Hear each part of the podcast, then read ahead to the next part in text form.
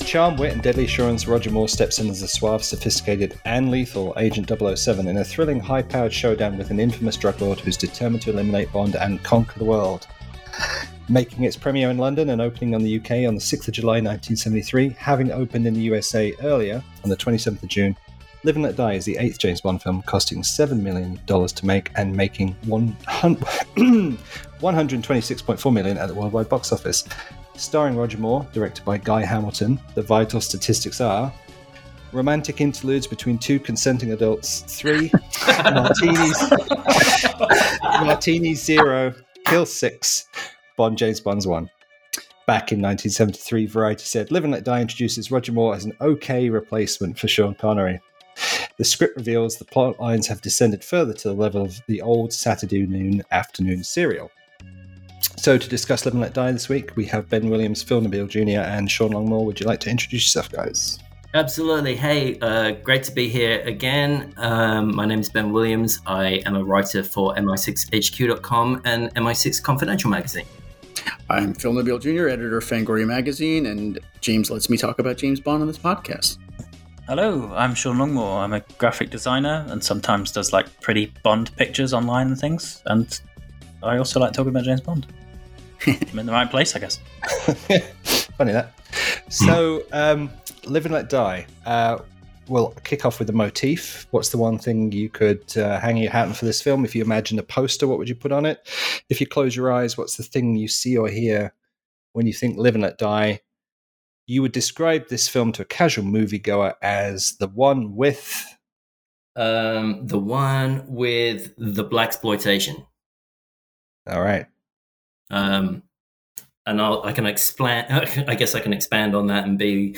Yeah, it, it. it's very much a, a, a, film of its time, and blaxploitation films were obviously very uh, big at that in that era as well. And it feels very much um, in the same way that Moonraker is a kind of a um, a cash in, so to speak, or, or at least a, a, nod to Star Wars. This is very much an um, Eon's nod to, to the blaxploitation films of the of the period and um, and their success. Uh, it certainly kind of dates the film and puts it, you know, in a very particular um, bracket, kind of uh, in terms of uh, the, the genre that it's kind of trying to emulate. Um, but I think it because of that, and and uh, and my my belief has always been that uh, Bond films kind of are, are a mirror to our um, to our interests in society, into you know what what uh, is is kind of drawing our attention for entertainment. Um, so this is a, a, prime example of that. Um, of, you know, reflecting what uh, mm. society wants. Do you think it's the first Bond film where they chased a genre trend?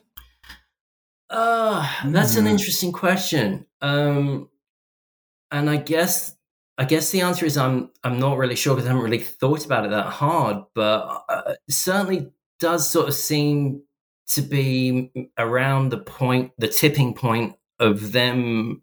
When I say them, like Eon Productions not leading anymore, but kind of looking to um, to what was popular. Yeah. Mm. I, I think the thing with that question is is at what point did sort of the spy genre catch on, and at what point does James Bond, in a sense, become chasing its own genre and start ticking chasing boxes for the sake of? yeah, you you only live twice. I think. Mm. for me, is that when it starts becoming uh, yeah, like like a Matt Helm film in a way, or uh, you know, it, it's it it starts to parody itself a little bit. The snake eating its tail by yeah. that point. Phil or Sean, the one with. I gotcha. It's it's the one with, and I just thought of this now, and so it might be completely wrong, but let's try it out, see what happens. Uh, it's the one with Fleming's eye for other cultures. Hmm. And what I mean by that is that Fleming is obsessed with uh, the places that he visits. Like he has such an eye for the detail, and he's so the, the, the push pull of Fleming for me was always he's so fascinated by these cultures while also feeling above them and, and a little uh, you know judgmental of them and a little snobby about it all. And in the films, the the fascination with the the place, the exotic place, tends to not quite translate all the time. It's sort of like the uh, you know the Jamaica or the Bahamas of it all, sort of get out of the way for Bond and get out of the way for Sean Connery um, to a large degree. And and you could argue that you only live twice is the one that tries to you know go harder in there, but again, it just feels like it's it's all at arm's length. But in in this film, the Harlem of it all and the the Caribbean voodoo of it all is very much insists on imposing itself on Bond. Mm. Do you know and what I mean? Louisiana as well, to some extent. Yeah, even though that, that's yeah. I mean, I don't know that, that that would be Fleming's version of the South, but yeah, Right. the, the it feels like the place becomes a character in in a way that the places have not been allowed to become characters prior to now. So and I think that's significant. Phil, I did a piece. I think probably my first piece for MI6 was on um, Bond's New York, um, or, or Mhm. maybe even Fleming's New York. I can't remember precisely, um, but part of it was mapping out all of the the, the different locations um, described in.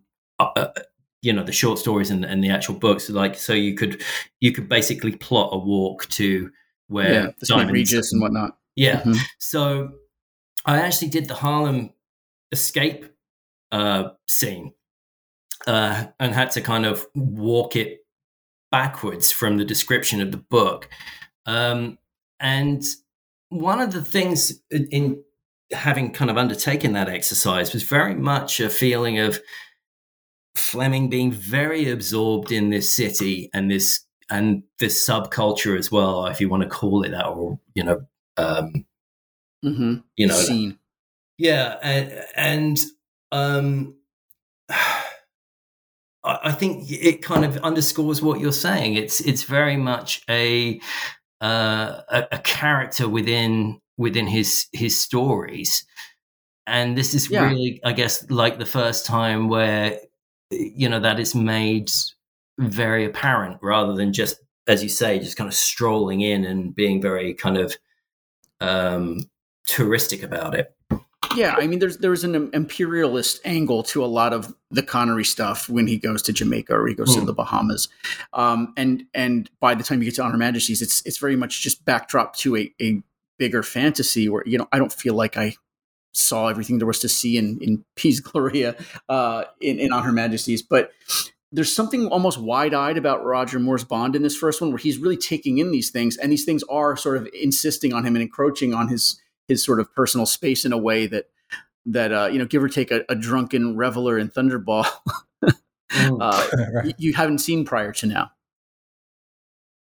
Hmm. My random unprepared thought for that question. often, often the best ones. Thank you. Sure. Uh, I, I'm going to go maybe a cop out answer, but the one with what might possibly be the best bit of recasting in movie history. Mm. and I'm going to go. and, and and I'd like I'd like to talk about Roger in a bit anyway, so I won't go into too much detail. But um, I I just this is I think it's so easy to forget because the film makes it look so effortless that if they'd have got this wrong, it would have been game over for good. After the reception to On Her Majesty's Secret Service at the time, bring Connery back and say no. If they had cast someone who didn't fit in this film, the whole franchise would have just been over there and then. Hmm. And I feel like we kind of forget it because it's so effortlessly handled. Yeah, I mean, you make a good point, Sean, because there've been three changings of the guard six, in successive films Mm-hmm. at this point. It, right? it's it's it, I feel like it's this is the last sort of chance you've got to say to the audience, stick with us. We we know what we're doing. Right. Because when you're flip flopping backwards and forwards, it's can be misleading. Weird how they would you open it up on here on this kind of uh, you know bedroom farce. Then really, you know, Right. and, and a and a pre-title sequence that doesn't have Bond in it. you know, it's kind of like a It is a Yeah. weird. It is a weird way to debut a character, uh, a recast. That's for sure. Mm. it's it's it's kind it, it kind of works. So there's a kind of confidence to it, I guess, um, and it, you kind of get the feeling that Roger Moore. I, I don't want to say he's not trying because he really is, but he just like he just effortlessly wandered onto the set, picked up the script, and started reading the lines, and like he plays it like he's been playing it for ten years, and I guess that's because he's just Mm. being himself. I hate to say it, Sean, but there's we do this in categories, right? So uh, we get down to after the cocktail, we get to the underappreciated underappreciated element, and essentially um, everything that you have saying right now is what I have written down about Roger Moore. Um, I I wholeheartedly agree with you. It's um, he's, he's fantastic in it. You got about ten minutes to think of some more answers, then. then. So, No, I'll just say the same thing. No, one, no one's listening to this, James. Yeah. It's my mum. Just all I was the one I would throw in. It's the one with the most dressing gowns. I think he has four, doesn't he? In this wow. Four. There's the brown one, the blue one. at the hotel with Samoni. Mm. Yeah, There's, there's yeah. a few. This kind four might be an under undercount. We'll have to check. So um, the Bond cocktail. Um, you can break the Bond films down to a formula according to reviewers. So um, here are some categories: teaser titles, plot, women, villains, allies, Bond, action, locations, dialogue, and anything else. We'll call it style. Is there uh, what is your favorite element of the Bond cocktail um, for this film? What's unique, um, particularly unique about this film? Could be cos- positive or negative. So, who wants to pick out an ingredient to discuss? Well, um, I'm ready to go. So if, if everyone's pausing, um, for me, um, I would say, and this is sort of touches on something that Phil said earlier, but um, it the plot for me is very close to a Fleming plot. You know, in it, throughout. Um, certainly like some of the, the shorter stories and, and some of the earlier fiction, the idea of um, you know the Soviets um, infiltrating the states or Europe through uh, means of uh, drug warfare. Um, that was sort of present um, in Risico, and uh, although slightly differently uh, with Goldfinger, it was again it was like this plot to kind of um, you know saturate uh, the United States with with kind of you know, drugs or money that would would ultimately kind of uh, uh, be like a destabilizing uh, piece of warfare. And um, so for me, the you know this this a lot of people have said oh, it's not a very sexy Bond plot because a bit like um, you know License to Kill, it's just drugs and you know that's all it really is. He's just a drug dealer. But actually, I think it ties very closely to sort of Fleming's idea of um, uh, you know this this uh, drugs being drugs or other things being used as a sort of a, a covert weapon to kind of weaken um, not just kind of economically but but socially um, America. Um, so I think there's there's a lot of uh, of that in there, and I think also it does follow um, pretty closely um, Fleming's uh, story, um, so to speak. There's there's a lot of elements of it in there, um, and so for for me, that's that's the nicest element in the in in a movie that I think has got a great deal of flaws. Oh, Oh, sorry. Sean. No, I was Go just going to say, uh, just while we're talking about that, how do you guys feel about all the supernatural stuff that's in the plot? Yeah, I think we discussed this on the watch along that it's like, is voodoo and the supernatural actually ca- uh, Canon. is it canon in the James Bond universe? Uh, Is it a real thing in the James Bond universe? Uh, yeah, um, well, I mean, is there any actual instance of I mean, S- Samedi well, like- not dying. well, yeah, you've got Baron Samedi, right, coming back from the dead. You've so got that was that um, was sort of shown as a trick, and then if he's sitting on the front of the train, is that not? But then he went to a coffin full of snakes. yeah, No, but there's also Solitaire's foresight, right, or Third Eye, or whatever you want to call it, that's true. where she, Yeah, where she Mhm. predicts that he'll, you know, it's just a load of Barnum statements. You know, it's like that's all it is. It's like, oh, does anyone here have a name beginning with J? Oh, I'm sensing there's a J in the room. Oh, there is J- James. Is is there a James there? Anyone can do My that. grandfather's name was James. did he did he fly over water and bring destruction? Yeah. Well, I mean, you know, But what a great little sequence that is, we should mention. I love that use of the way they. Um, Oh, it's nice. It's like Indiana Jones, isn't it, with the map and the Mm-hmm. Mhm. um, the overlay? You know, the Mhm. it's, It's a- it's a- it's a It's a last gasp of the Peter Hunt uh, style. of the editing style. Mhm. But it's a lovely way to advance the plot forward, and you know, so you don't have to have all of this. Uh, it you know reveals character and tells you that you know Solitaire is really good at what she does and and is actually doing this. Although one might say that you know, anyone's going to get on a plane and they're going to have to come to America, aren't they? um, Yeah, it's they live in an island. They live in an island. And he comes across. And he comes across water. what are the odds?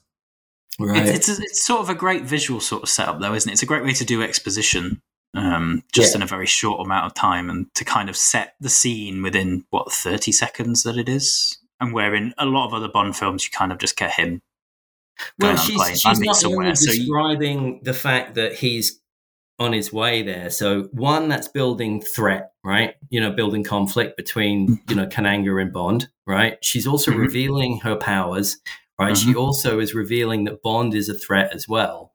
Mhm. So all of this stuff done in less than sort of twenty seconds of dialogue and and you know screen time And great music. and great music, yeah. Great music. And it's, it's establishing the tarot cards as well as being something that's going to be particularly important. Right. So if it's not, if if the supernatural isn't um, a real thing in the Bond universe, at least Kananga thinks it is, Mhm. and Solitaire thinks it is. Right. Yeah, that's true. That's that's true. If it is a real thing, does that mean Craig's ghost, right, is is being tormented eternally? You know, for all He's gonna moments he's gonna appear on the front of a Royal Navy frigate at the end credits, awesome, love it. and he's gonna go ha ha ha. ha. Yeah. All right, Phil or Sean, what would you like to throw in? Well, my my the thing that popped into my head first was you. You know, I think uh, Ben said plot, but it's not quite the same as plot, but script. Tom Mankiewicz is clearly having a great time crafting this thing, and there's an energy to this script that um, I don't think Moore ever gets again.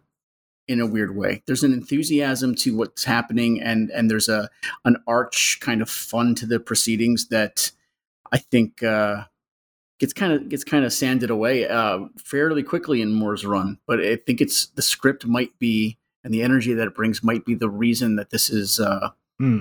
this rates you know highly for me in the Moore canon generally. But um, Kind kind of as a hangover from Diamonds, the same kind of wit. a little bit, a little bit, but something about this. Maybe it's the cast, maybe it's the Roger Moore of it all. This feels like a better fit than it did in Diamonds.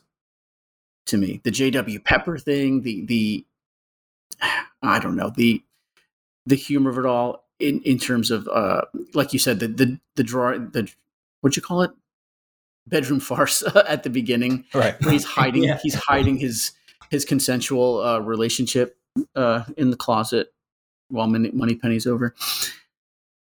And the, and the, the coffee the coffee making exchange with M. There's a there's a weird, funny, droll energy to all of it that kind of wasn't there. You felt the, the seeds of it maybe in in On Her Majesty's, and and you saw an attempt at it with Diamonds with Charles Gray for sure. But to me, the Tom Mankiewicz energy really blossoms in this one. Mhm. Sean. Yes. Um, well, I- I'll add, that, add to that as well that there's a really good sense of pace, I guess, to it as well, in how it's all edited and sort of put together when the film stops um, to take a sort of breath. Um, it doesn't stop in the same way that Diamonds stops, where two characters suddenly have a very backwards and forwards shot reverse shot kind of conversation. It kind of there's always a sense of momentum that's going, and then particularly once um, Bond takes Solitaire from San Monique, and then the whole movie essentially, for the majority of it, becomes one long chase from there. So there is there is a great speed to it. Um, uh, in terms of my pick, I, w- I was going to say some more about Roger, but I guess we've already kind of said all that. Um, Roger's my favorite Bond. He's great here. Um, so I might have to just go with style, which is the cheating answer Mhm. and say that it, th- this is my sort of this is my favorite of the Hamilton movies, and just in terms of the visuals, there's this is something a lot brighter and there's a lot more color on screen, and it's it. There's just there's a there's a confidence and it suddenly bonds in America, but you're very aware bonds in America in a way that you're not sort of you don't kind of consciously pick up on when you're watching um, Goldfinger and Diamonds Are Forever. And I say this having just watched Diamonds Are Forever about two hours ago. Um, mm. Live and Let Die kind of establishes the setting a bit more and isn't afraid to. There's almost there's almost a little bit of like a 70s pop artiness to the whole film, and mm. there's a there's a lot of red in the set and in the costuming, in a way that the Guy Hamilton films usually for me feel pretty sort of brown, whereas this one Earth, doesn't. Earthy, yeah. Mm-hmm. Um, and and also it's it's not afraid at all to be contemporary, which I really like. Um, and I like that the seventies kind of we've got this in 73 and the moonraker in 79 so you've got two very sort of 70s contemporary films at either end of the decade um, and it's sort of really interesting to as someone who wasn't alive during the 70s to then see this as a sort of time capturable um, in a way that some of the some of the Bond films try not to sort of set themselves in the year quite so right. much. Um, so I, I, I, guess it's just a, a, style that's got confidence. The whole film in the way it's shot does just have a sort of strikingness to it, which I really appreciate. Definitely, it's and it's uh, on the style tip. It's I think it's the best Roger Moore has looked in the series too, in terms of like his clothing and the and the different variations of it. That Chesterfield coat, oh, turtleneck, so all, good. It's all on point. That outfit arriving in New York is just uh, yep, it's just perfect, mm-hmm. isn't it? The gloves, the the t- everything, just superb. Yeah. I think oh, the, the, the costuming throughout is actually just magnificent. Like all of Solitaire's costumes, besides that hat she wears at the end, are all tremendous. That Sean, that costume change basically when she's sitting in the mm-hmm. chair, it's a costume, and then she steps out of it and she's in a, like a lounge kind of outfit. Mm-hmm. It's just such an incredible transition of um, you know costuming. I think it's it's beautiful. The the movie does it, it's one of the more good looking, beautiful entries in the Bond franchise. It's not afraid to kind of be a bit glitzy. Like I guess even um, Yaphet Kotto gets some great costumes, and that he gets that great black suit at the end, which is, I yes. guess, it's kind of a play on Blofeld's suit, which we've always seen as traditionally being beige or grey. So, um, yeah, it's it it just feels like a lot of thought went into the visuals in this movie in a way that probably doesn't in any of the other Hamilton films. It's funny you mentioned red because that's the first color I think of when you think of Live and Let Die. Definitely. Yeah. It's it's it's, it's yeah. everywhere. It's everywhere. It's kind of just sprinkled throughout, and then of course it's all over the poster as well. That that poster actually, mm-hmm. um, it's I don't know if this is the first time in Bond where we kind of have a very uniformed poster campaign across the world. Typically, in the '60s, each country had its own different sort of posters, right. and they were all very different. Whereas in Live and Let Die, it's that central key art image of Bond coming out the tarot cards with the boats at the bottom, and that was used uniform, and it's beautiful, yeah. brilliant. Because you should almost do a podcast about the art of Bond. Really, that'd be interesting, wouldn't it? I think people yes. would listen to that. I don't know. The images are in their minds, right? so, um, we mentioned a few things that are underappreciated. Um, but if you could pick out a single thing, either huge or very, very small, that you would like to bring to people's attention next time they watch Live and Let Die, what would you like to uh, stick a flag up? I mean, um, like I, I, I, brought it up earlier, uh, and even though Sean, uh, Sean, has said that we've kind of said everything we can about Roger, I, uh, I, I, think his performance in here does it, it, it's worth um, bringing up again that he's he's stepping into some huge shoes, but he makes it seem completely effortless. Uh, you know, he he is filling a you know probably one of the the, the biggest cinematic roles, and but because he, of this wealth of experience, he just walks through it with ease. He's kind of like a you know a deadly Alan Whicker or you know, he's he's got that kind of um, David Niven kind of quality about him, um, and uh, you know that easiness is something that uh, you know in front of a camera is something that a lot of people kind of take for granted when they see an easy performer. Um, they don't realize how much work kind of goes into into that, um, and how much pressure would have been on his shoulders to, as Sean said earlier, to kind of you know keep this franchise afloat. Um, and bearing in mind that he's 45 when he does this, right? It's, it's kind of really interesting to sort of see where he goes with it and, and and he hasn't you know he doesn't know whether he's going to be more Sean he doesn't re- he's he's still finding himself in this he does have a quality in this film that he doesn't have in any of the other bonds which is this kind of fish out of water quality which he brings with him to to um, to New York and to, and um, later on into um, New Orleans and it's kind of you know, the the only time his Bond is kind of behind the audience in a way. Um, you know, if you compare it to Moonraker when he's, you know, pontificating about G forces and all of this kind of stuff, here he's really, you know, out of his depth. And I think that's interesting to kind of contrast with the fact that he, as an actor, is jumping into a pretty deep pool. Um, but yeah, I think he just does it with real kind of class and ease. There's, I think I, I saw um, this mentioned uh, recently, but um, it's just this little glance that he does as he's being led out to the crocodile island, um, mm. where he notices the you, you, know the speedboat. Just a, it's just a tiny glance as um, you know the that he's on his way to hit to meet his doom and he's like right that's my escape route and it's all just these little things that are kind of and you wouldn't pick up at the time as necessarily as an audience because you know you're not we're not in that dvd world of re- repeat viewings but you watch it now and you and he clocks it you know and it's just a nice touch right it's it's like a it's not even a, a close-up shot it's a, it's like a you know a medium shot as they're kind of panning to to the left as they're walking to the the island or to get the, the the chicken or whatever it is, and you see it. You know, you see it in the background. He just clocks it and he knows it's there.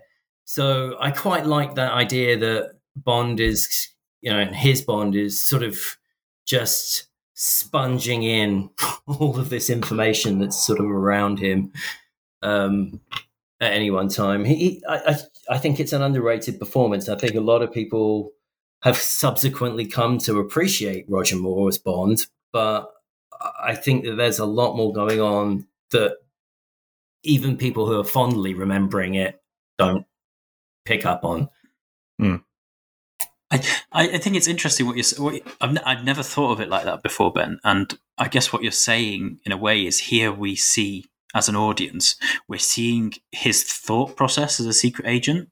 We're kind mm. of getting those insert shots that we're seeing Bond's point of view in a way, and we're seeing how he's piecing bits together to work yeah. out what's happening or how to escape. And that's something we don't see in the latter half of Con- Connery's tenure because he just he does everything so easily and suave and confidently. Um, yeah, I mean, sure. Uh, sorry, Roger is is being probably in some ways more suave than Sean in this in this mm. point but we are seeing him do that process. We are seeing him clock his surroundings and take that information in. Whereas, yeah, he, he's not a Superman yet, mm-hmm. you know, whereas Sean definitely was by the end of his tenure. And it supports my my longstanding assertion that the the first movie these guys do is often their best performance, even if it's not the best movie. They're the best right. that they are in the first ones just out of the gate. And I think that's true of Roger, certainly in this movie. Mm. Yeah. Phil, Sean, underappreciated element. Sean. Oh, okay. It's it might not be very underappreciated, but I'm going to go with the tarot cards themselves, um, just in terms of sort of how they look and the design of them. Um, for anyone who doesn't know, they were specifically painted for the movie. Um, I think the artist didn't complete them all; he didn't have time, That's so right. there's only like 27 or so. Um, but then they were. I think the brief was from Harry and Cubby. Uh, yeah, Harry and Cubby. Sorry, that they wanted. They didn't want something that felt stereotypically sort of black magicy because they didn't want to lean too heavily into that vibe. Um, and so they're they're very kind of traditionally painted, but just whenever they're on screen, just take them in, look at them, um, and the, the, each one's like a, just a really gorgeous sort of new painting. And then of course they went on afterwards. The artist then sold them, and they became they're a very established sort of tarot deck now, I believe. Um, So it's it's Sean? just just just the art there. I think they're beautiful. Sure. Have you seen the ones that Salvador Dali allegedly made for for the film? No, I don't think I have. The story, the story that I heard is that he was he he was asked to do it, but he wanted too much money, so they said no, and then he went and made them anyway and released them separately. And and he the Emperor card is actually Sean Connery. If you look, wow. Oh, I'll check those yeah, out. it's easily Googleable, and I think Taschen sells the set. You can buy the the Dali set from uh, Taschen with a book. There was there was like something like twenty or thirty years between the point that he was asked to do them and Yeah. their their actual release, right? it's nice to not have a deadline. Yeah. it reminds me of the you know the, the Peter Serafinowicz Goldfinger thing, and by then the film had come and gone. well, thanks. For, I never knew that, Phil. So thank you Oh, for it's, that. yeah. Google it. Just Google like uh, Dali Tarot, and there's a whole story. I, the Smithsonian website has a big article about it. Smithsonian Magazine. I'll share it with you guys, and you can do what you want with it. And Factory Entertainment re- uh, reproduced the Live and Let Die Tarot set a Couple, couple times, right? Yes. Yeah, a couple I, times. I have the most recent box, uh, which has a few extra that I think they found the originals for. Um, they were they were expensive because they're on the 007 store, but um, they're very pretty. My underappreciated element. It's. I think it's how subtle Q is in this film. He's just such a nuanced. Uh, it's like a good referee at a sports game, right? If you don't see them, they're doing their job well. He's Yeah. he's doing he's so on point in this one. Yeah. Um, no, if I, I think my underappreciated element is something we were talking before we hit record, is an uncredited job on the film, which was a 22 year old Rick Baker who did the uh, who did this sort of maybe not great makeup on Kananga as Mr. Big, but he also did the uh, Baron Samedi head that gets the top of it blown off by Roger Moore, and then the eyes roll up. Um, Rick Baker uh, this was very early in his career. He went on to become basically our greatest living makeup artist. He won the very first Oscar uh, that was presented as a category uh, in 1981 for American Werewolf in London. And I only found out maybe a year or two ago, I don't know, somewhere in somewhere in the middle of COVID, that he worked on this film because it's an uncredited job. And he Yeah, was it's, it's it's when it came up for auction, wasn't it? It kind of got revealed. Yes, that's right. And then if you started poking around, or actually, it was, might have also been simultaneous with the he did a two volume coffee table edition of all of his work, and I think some some pictures in there of him working on the heads. Uh, he also did the uh, the Kananga that blows up at the end, and there's some sort of uh, unfortunate photos of, of that prop online. Um, which you barely see in the movie, but he had done hmm. like a really interesting sculpture of him. He, he looks like Louis Armstrong, like blowing a high note. He's he's all extended, but uh, you know Rick Baker having this job and then just sort of no one knowing about it for decades for a horror crowd or for the makeup effects crowd is really an exciting little detail. Hmm. Excellent. So that bleeds into trivia. Trivia, yeah, I almost used Yeah. it for trivia, but then hmm. I didn't. so, can you share a fact or tidbit about the film that you find particularly interesting?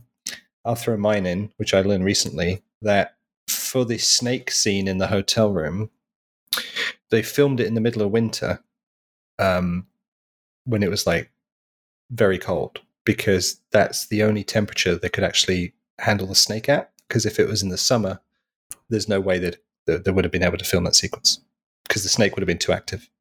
Wow. Oh, so it was like a lethargic snake. Yeah, yeah, yeah. So it's, it's the same as the sharks in Thunderball, kind of Pretty much. sleepy Yeah, animals. sleepy, sleepy, animals. sleepy snakes. Bond is very fortunate with when he books his holidays, isn't he? Right. You know, just good It's time. very cold in San Monique. Yeah. Uh, stage D at Pinewood.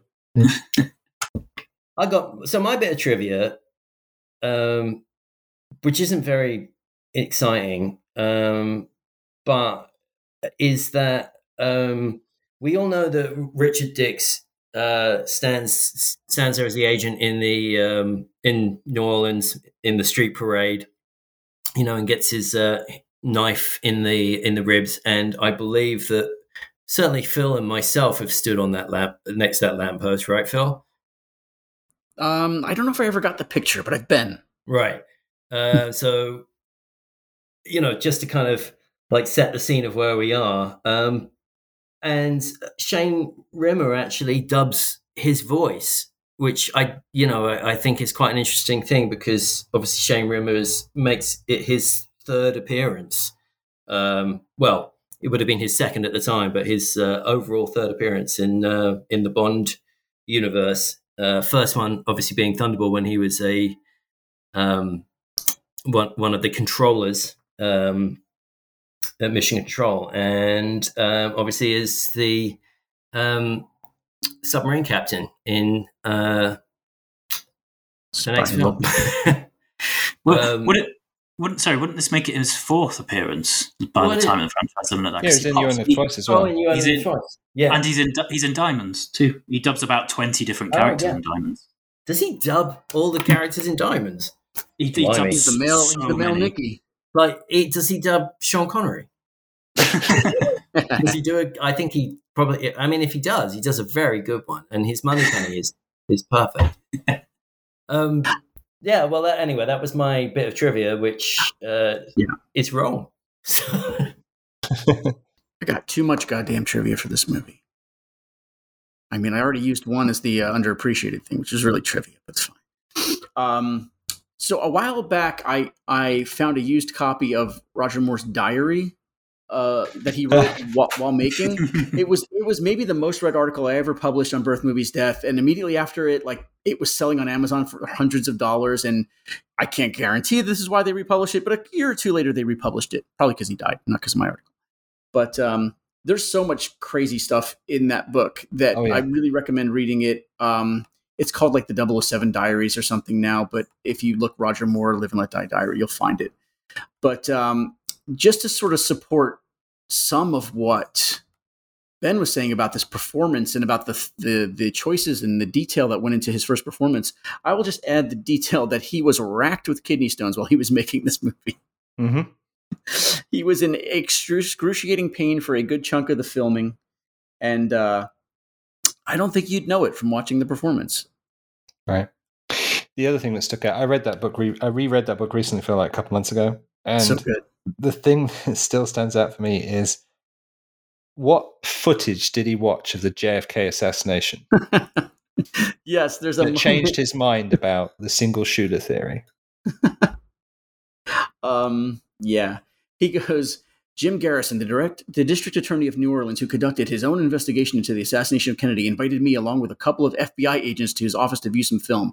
I am not at liberty to disclose what I saw, but it left no doubt in my mind that it was not Oswald who fired the fatal shot. That's in the middle of a book by Roger Moore about the making of Live and Let Die.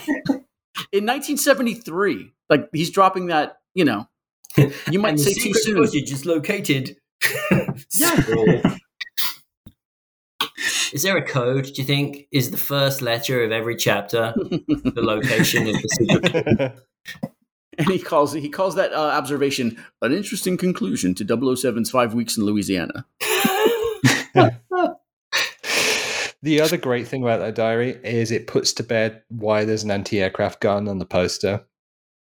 Was he was invited to go to this ship, and they, they they took press photographers with him, and they just took a publicity shot with him. It's nothing to do with the film at all. Um, but one of those photos made its way to the artist's desk when they were putting together the c- composition. So I didn't know that. That's yep. ah, there you go. The, the, the photo's out a, there somewhere, isn't it? Oh yeah, we've got it. Yeah, but you know, it was back in those days. I'm sure they just got a stack of ten by eights to work from, and it wasn't a set photograph. It was just something that when they when they're out and about. yeah. You, that, you should make that. Sorry, you should make that photo the thumbnail for the podcast. There okay, we'll do.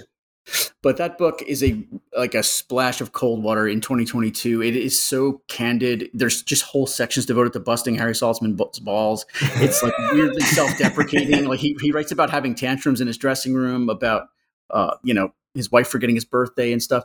Um, it's it's a level of candor that you do not see from movie stars in 2022. I think since yeah, it's the reason you don't see.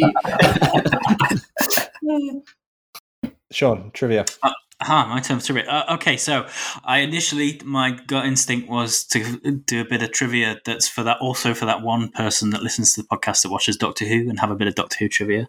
Um, but I went with something else because I did that on. That's me when I listen back to this when I edited it. Well, well, watch Revenge of the Cybermen. The little hairbrush from Living That's That's right. right. makes it in there and is very gratuitous, gratuitously showed off the camera. It doesn't fit at all in a space station No. in the future, but it's there.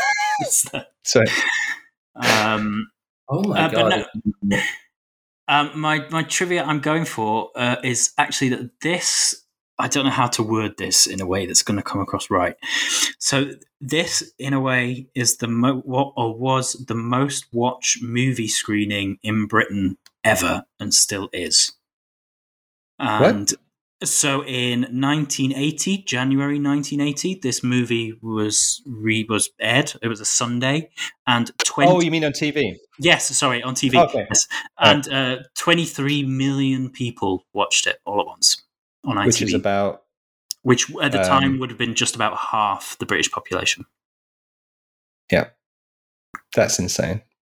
Yeah. Probably would have been me as well. Weirdly, you know. So to this, uh, that will never be beaten now. No, never, never. That that that is like if you think now TV ratings probably six or seven million in the UK is considered great, I guess, Hmm. about now. Um, so twenty Yeah, three that, and that's million. usually for something big, right, and new, not Yeah. a seven-year-old movie in the afternoon on a Sunday.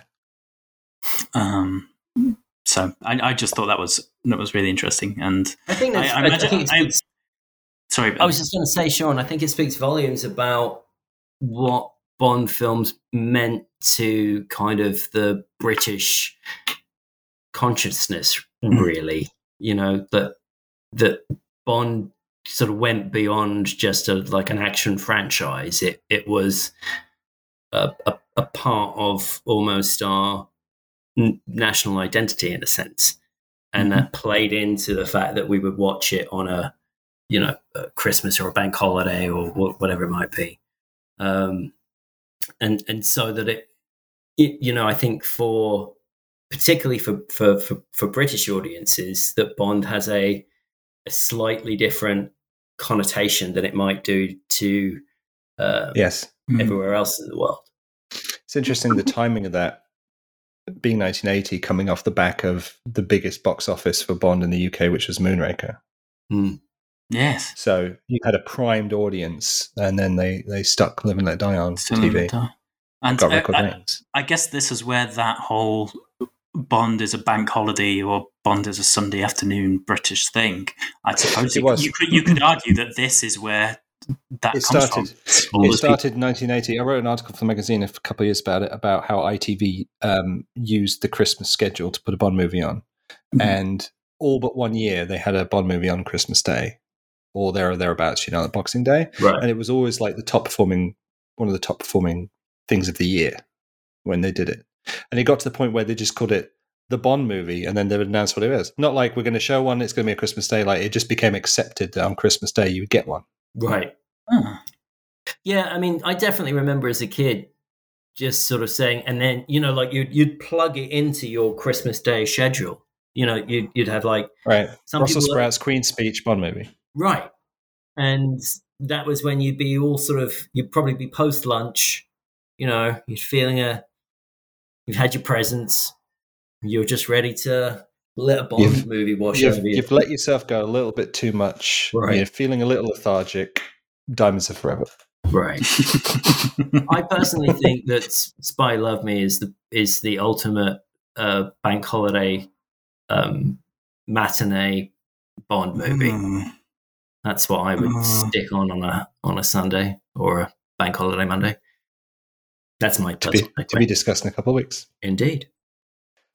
All right, so final verdict. This is a tricky one, I think, to pick for most people. Um, we're not saying there are bad, mo- bad Bond movies, but there are some that you watch more than others. Mm. Um, would you rank it top tier, middle tier, or bottom tier? To me, it's it's a bottom tier movie. Unfortunately, even even though you know we've talked about all of these fantastic elements, it's somehow less than the sum of its parts. Um, and I, you know, I know I brought up blaxploitation as the first thing that I kind of talked about it with it, but I, you know, to say that this is a problematic film is um, putting it kind of mildly, really. Um, and and and to you know lay a defense of it is quite quite tricky. So for for me, it you know it's gonna it's gonna rest in that lower tier, um, occasionally fluctuating position. Can I ask you, man, have you ever sat down and watched it with Mel? Fuck no. no. Hey. Um, polite answer after the edit. Uh, no, we haven't watched that film together. Um, And I, Never will. you know, I, I would lose every single argument if I did. Uh, can I follow up? Yeah. So for me, it's high. It's hi- it's high, mid, or low high. It sort of sits in that area for me, depending on the mood I'm in or how how often I've sort of rewatched it or taken a break from it. Um, I do not give it a knock for being problematic. I think that we can't we can't. I want to choose my words carefully. Edit out these silences, please, James. um, uh, we we can't hold historical examples to a contemporary model of purity because every eventually it'll all fail. Like in a hundred years, it's going to be weird that we had dogs as pets. It's just going to like we eventually we're going we to drank evolve. milk and we ate burgers. Yeah, it's all going to be Yeah, weird. it's it's that needle will never stop moving, right? So you have to sort of take things uh, uh, conditionally and and and in in the sort of context that they were created. And I think it's worth noting that that this was a pretty progressive uh, step at the time. Um, to go back to that Roger Moore diary real quick, he he says at one point that uh, when he was on location in Louisiana, his wife was told by by like ladies in Louisiana that if there was an interracial love scene, they wouldn't go Mm. see the movie. And he was like, personally, I don't give a damn. It makes me all more de- all the more determined to play the scene. I think that they were in their minds, they thought they were doing something progressive, and yeah, yeah. it's um that's not nothing to me. Um, Intentions are very important, right? Yeah, and I have friends that say no, impact is more than intention, but like I'm not responsible for your reaction to to something if if my intention was there. Um, so to me, I'm I'm able to let that go, and I have the privilege to be able to let that go. Of course, yes, um, but in its place in the canon, I think it's a kind of an interesting and exciting picture for all the reasons we've just talked about for the past hour, and I can't I can't knock it for uh, failing to live up to contemporary standards of, of uh, propriety. Alrighty. Uh, Sean. I still hate this question so much. Um, I've said that every week, um, but I, I, I don't think I could have. I, I'm with you there. I'm exactly the same sort of position as you, Phil, um, and I don't think I can sort of articulate myself um, as well as that. But so I'm going to kind of just piggyback off what you're saying and say I completely agree with where you where you're coming at. Um, with that, um, I have an interesting relationship with this one in a sense that my mum is the one that got me into James Bond, and this is her very favorite film. Um, and so as a kid, not her very favorite film ever, but her very favorite James Bond film. So as a kid, if we ever watched a James Bond There's film, other films. um, but if it is, if we was a kid, like this would be, she'd always sit and watch this one with me. So I kind of Hmm. have a bit of a nostalgic connection with it there. Um, but no, personally, it sits, I guess, to the top end of middle tier for me, and that is not. I don't think that's because I have much criticism of this movie. Um, it's just uh, when I was thinking about it earlier, Roger is my favorite Bond, but this sits in the middle of his, his tenure for me. There's another Hmm. three I would rather watch than this. So, and it All just it's it's not a knock on this movie. It's just because I think there's better Bond that are so good. I don't think this is bad. So, middle tier. All right. Good answer. So, if you're listening to this contemporaneously, Live and Let Die is back in the theatre. I'm sure it's got some projectionists slightly curious as to why the picture doesn't look as wide as it should. Thanks, Guy Hamilton. Um, but, but go and enjoy the, the bright reds before Lowry Digital fuck them up or something. And we'll see you next week for Man with the Golden Gun. Thanks, Phil, Ben, and Sean. My pleasure. Thanks. Bye.